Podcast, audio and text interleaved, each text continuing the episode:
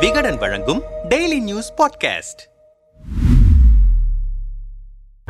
colour TV விற்பனை to ICICI வங்கி மோசடி வரை. வீடியோகான் வேணுகோபால் தூத் கைதின் பின்னணி என்ன? மக்களின் கலர் டிவி மோகம். மகாராஷ்டிரா மாநிலம் அகமத் நகரில் பிறந்தவர் வேணுகோபால் தூத். முன்னதாக அவருடைய தந்தை நந்த்லால் மாதவ்லால் தூத் வீடியோகான் குழுமத்தை தொடங்கியிருந்தார். பின் நாட்களில் தனது தந்தையின் குழுமத்தை விரிவுபடுத்தி மாபெரும் தொழிலதிபராக மாற வேண்டும் என்ற ஆசை வேணுகோபால் தூத்தை தொற்றிக் கொண்டது. அந்த நேரத்தில்தான் தூர்தர்ஷனும் தன் தொலைக்காட்சி சேவைகளை கருப்பு வெள்ளையில் இருந்து மக்களும் ஆர்வமாக கலர் தொலைக்காட்சி பெட்டிகளை வாங்கி பயன்படுத்த தொடங்கினார்கள். எனவே இந்த துறையில் கால் பதிப்பதன் மூலம் மாபெரும் வெற்றியை பெறலாம் என திட்டமிட்டார் தூத். டூ ஜி ஸ்பெக்ட்ரம் முறைகேடு. மேலும் இதற்காக ஜப்பானுக்கு சென்று பிரத்யேகமாக படித்தார். தனியாக தொலைக்காட்சி பெட்டிகளை தயாரிக்க முடியாது என்பதால் அந்த துறையில் கோலோச்சி வரும் ஜப்பான் நாட்டைச் சேர்ந்த தோஷிபா என்ற நிறுவனத்துடன் ஒப்பந்தம் செய்து கொண்டார். இறுதியாக ஆயிரத்து தொள்ளாயிரத்து எண்பத்து ஆறாம் ஆண்டு வண்ண தொலைக்காட்சி பெட்டி தயாரிப்பில் வீடியோகான் குழுமம் களம் கண்டது. மெல்ல மெல்ல கலர் டிவி துறையில் தனக்கென தனி இடம் பிடித்தது. அப்போது ஆண்டிற்கு ஒரு லட்சம் டிவிக்கள் விற்பனையானதாக கூறப்பட்டது. பின்னர் இந்த அனுபவத்தை கொண்டு ஆயிரத்து தொள்ளாயிரத்து தொண்ணூறுகளில் ஃப்ரிட்ஜ்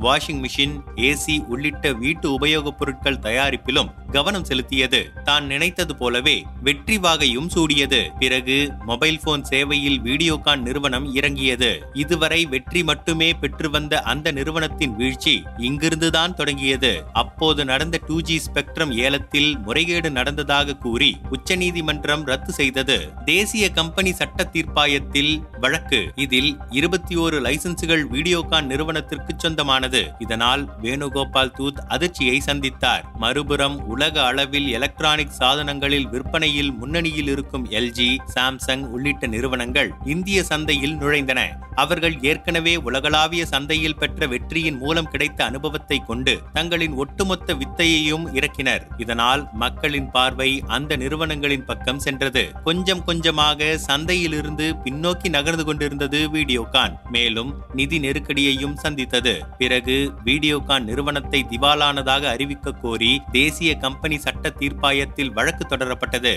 அப்போது வங்கிகளுக்கு அந்த நிறுவனம் பெரும் பாக்கித் தொகையை வைத்திருப்பது தெரிய வந்தது. கொள்கைகளை மீறி கடன். இதையடுத்து வீடியோகானை யாரும் வாங்க முன்வரவில்லை. இதற்கிடையில் கடன் மோசடியில் சிக்கினார் வேணுகோபால் தூத். இறுதியாக சிபிஐயால் கைதும் செய்யப்பட்டிருக்கிறார். அதாவது ஐசிஐசிஐ வங்கியின் தலைமைச் செயல் அதிகாரியாக சந்தா கோச்சார் பதவி வகித்த போது வங்கி ஒழுங்குமுறை விதி ரிசர்வ் வங்கியின் கொள்கைகளை மீறி வீடியோகான் குழுமத்திற்கு மூவாயிரத்து இருநூற்று ஐம்பது கோடி ரூபாய் கடன் வழங்கியதாக குற்றம் சாட்டப்பட்டது.